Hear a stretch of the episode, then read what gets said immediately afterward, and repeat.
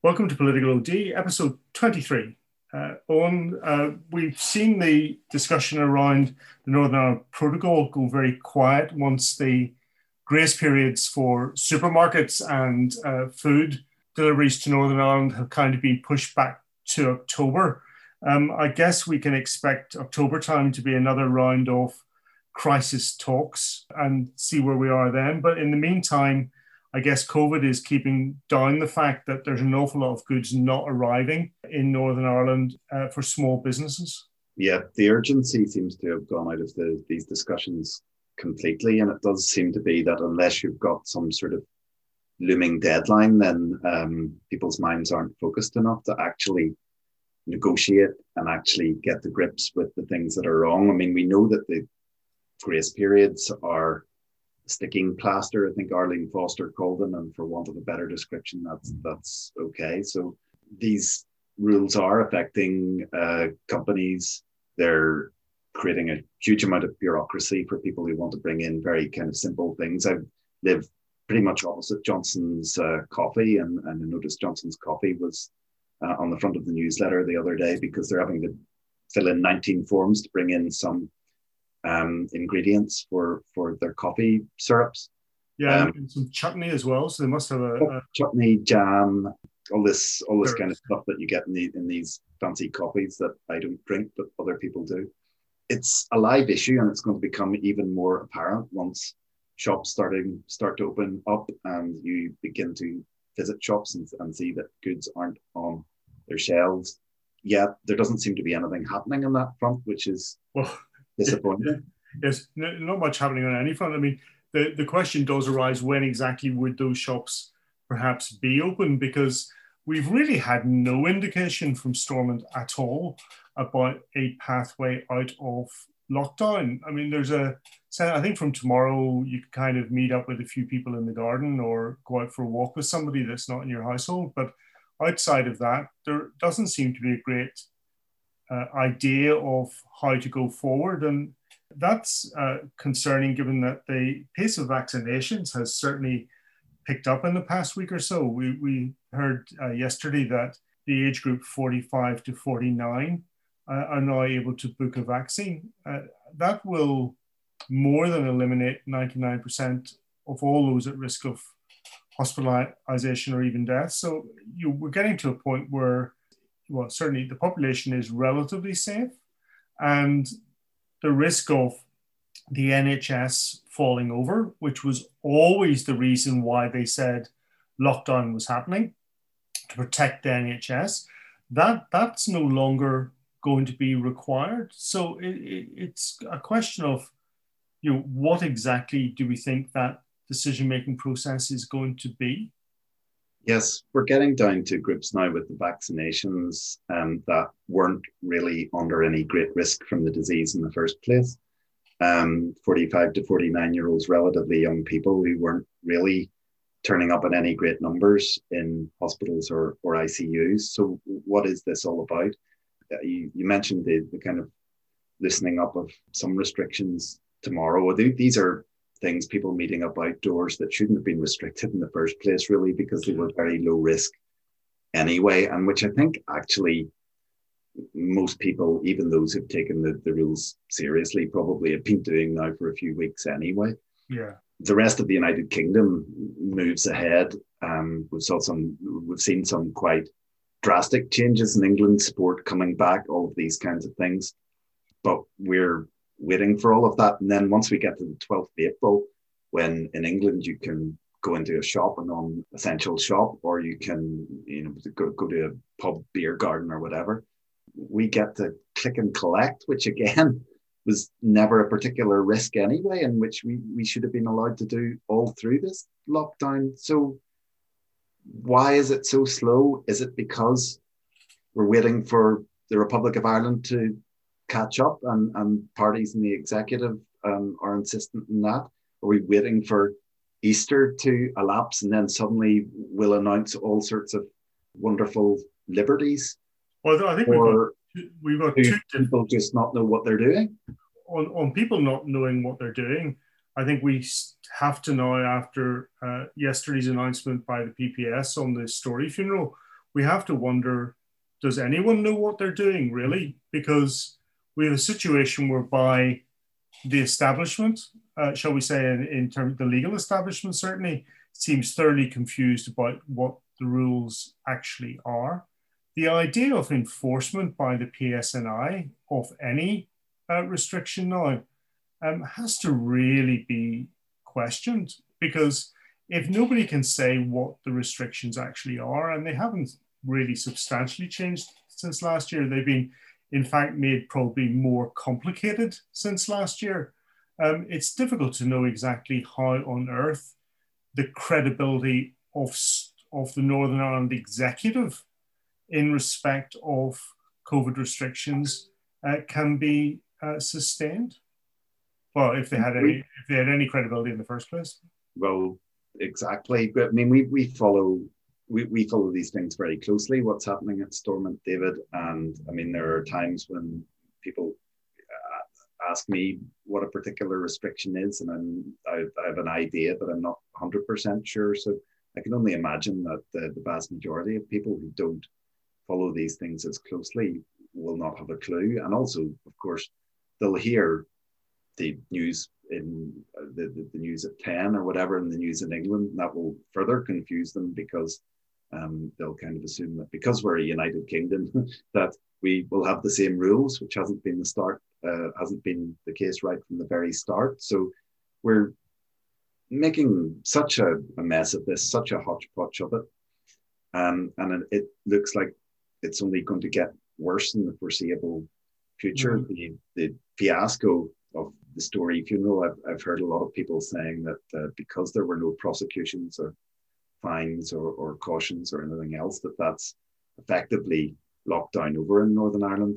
I mean, I'm not sure I would agree with that entirely because there will always be law abiding people who will wait for the restrictions to be lifted before they will uh, get on with doing what they're supposed to do. And I mean, particularly mm-hmm. you think about shops and businesses, which will certainly have to wait even while people, you know, pile into each other's homes in kind of environments where we know that COVID is more likely to spread.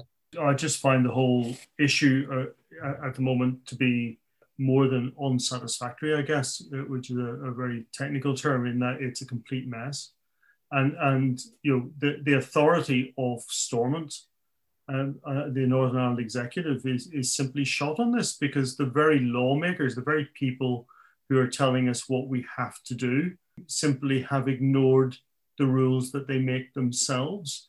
And there seems to be no accountability at any level because now, if you're confused, then that's a that seems to be a perfectly acceptable public excuse for doing something that is to anybody's eyes in a in a normal world simply wrong. It just seems that you've got a dislocation now between what people are seeing and what the Northern Ireland executive is saying ought to happen.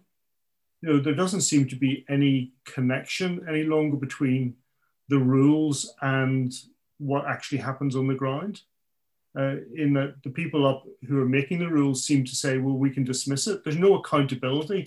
Confusion seems to be a reasonable excuse as to why something didn't happen, which just doesn't seem to be, in my world, an excuse at all.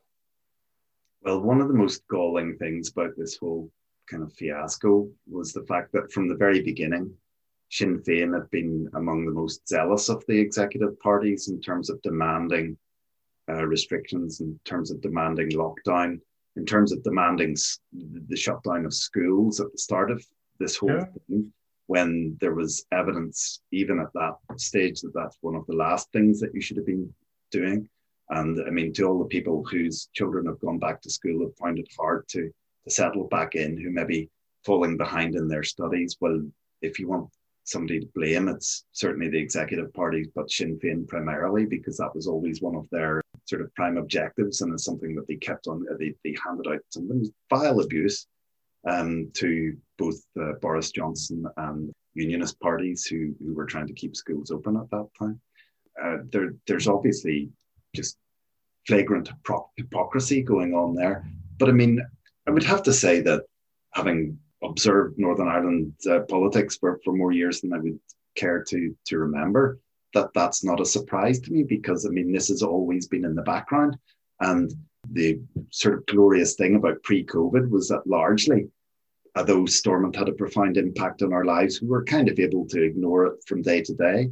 But that just hasn't been possible over the past uh, year because they they have been telling us in sort of intricate detail what we're allowed to do and what we're allowed uh, allowed not to do on a day to day basis, and that's just not acceptable anymore. When the SDLP have called for a motion of, I, I, think it's censor or something. Uh, tomorrow they're calling the, the, assembly back.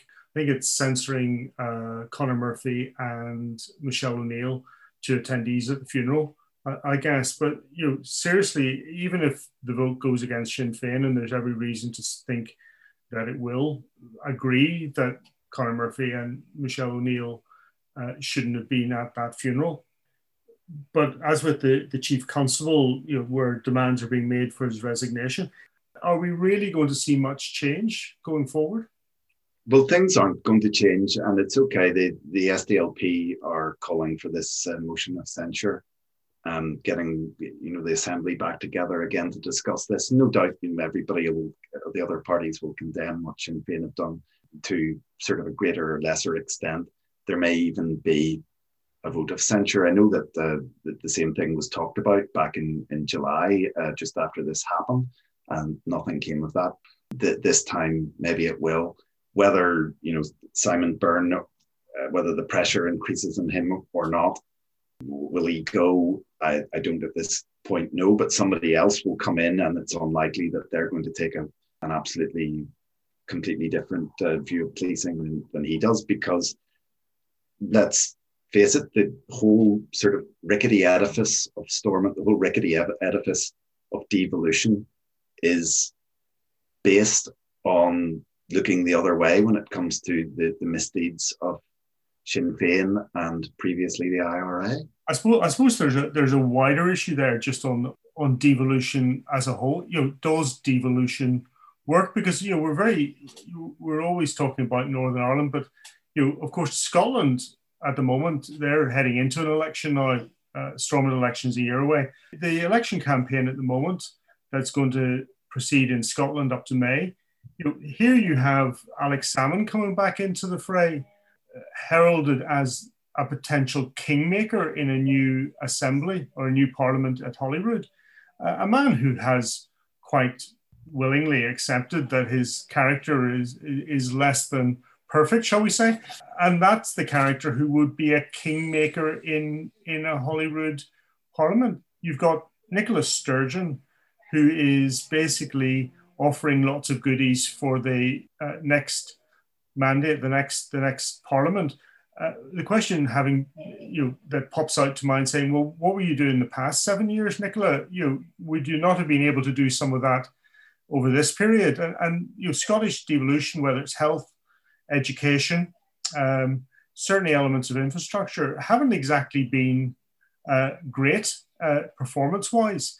So you have to question whether our devolved institutions are actually fit for purpose and whether that inability to achieve anything much is institutional or just a very poor crop of politicians who don't really know what they're there for.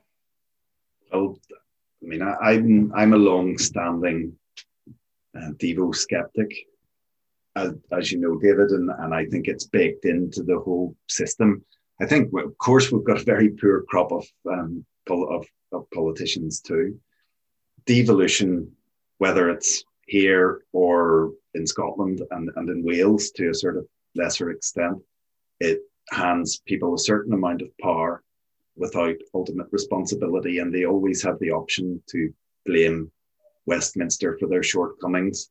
Whenever they fail to deliver, it's always Westminster's fault.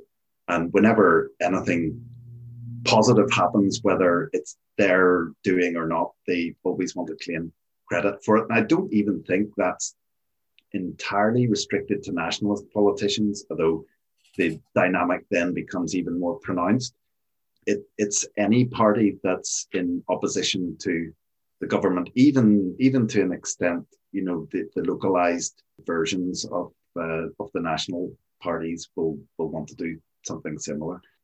Even in Wales, where nationalism is not strong, um, we've seen the, the current Labour government kind of play off this sort of divisive English Welsh thing, very keen to to close the borders, very keen to to sort of pin the blame in Westminster, very keen to to to increase division. So it's not even just a facet of, of, of nationalism. It's something that comes as part and parcel of any devolved system of government, in my in my view.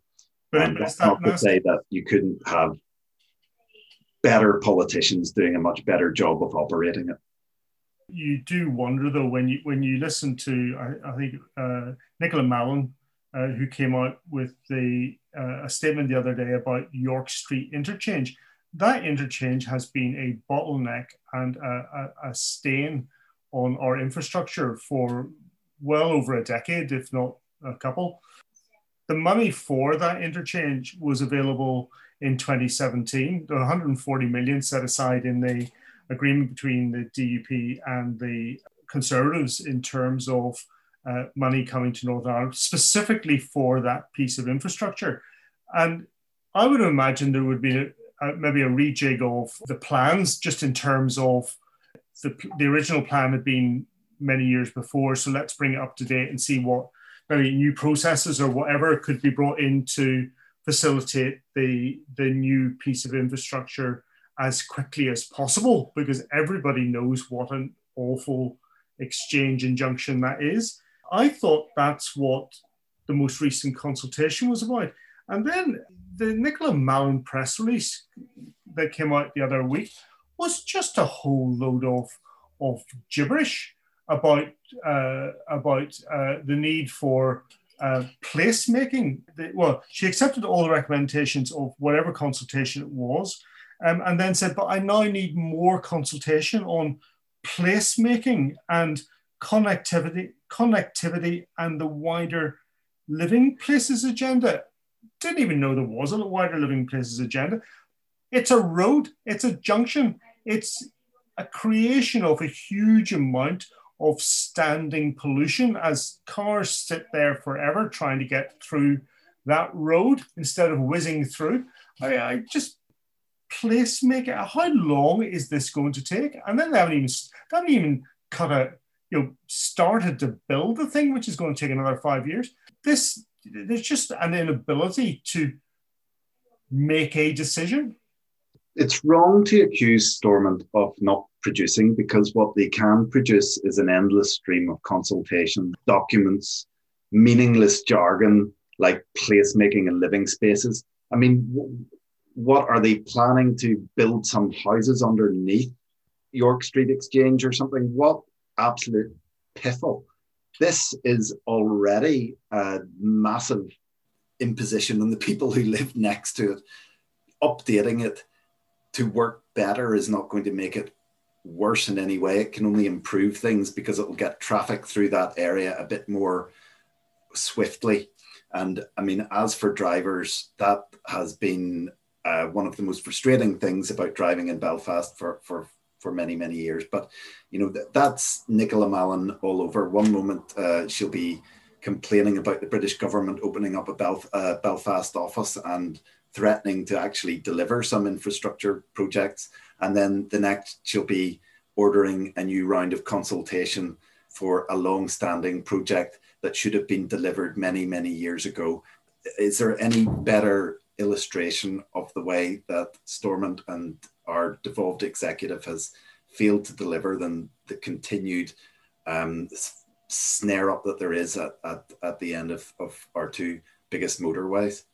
But sadly, there's probably all too many examples. Um, and I think that's, well, that's part of the part of the problem. Overspend and underperformance seems to be the way to go throughout the Northern Ireland executive at almost every level. Somewhat, God, somewhat depressing on. we're not we're not coming out the other side of this one very easy, are we? No, no, it's it's not a. But um, you know, we're speaking of underperformance. Um, David, I would like to mention that the Northern Ireland football team are playing tonight, and I hope it's not that. I hope that they don't underperform. It's been a while since we've actually won a game, but um, you know, taking it back to lockdown, the, the last competitive game that we played was in November against Romania when we had substantially higher rates of, of COVID at that time, and um, we were kind of, I think, going into another wave, and there were more than a thousand people allowed into that match, but unfortunately, the team will have to perform without the green and white army again tonight. So, can only hope that that goes well and that Northern Ireland beat Bulgaria and get three points on the board. Well, I hope so, and let's let's uh, hope that by the time this is uh, out on the internet, that uh, we can all celebrate with our socially distanced or indeed lockdown uh, pint. Uh, so, uh, speak to you next time, all. Great, thanks, David.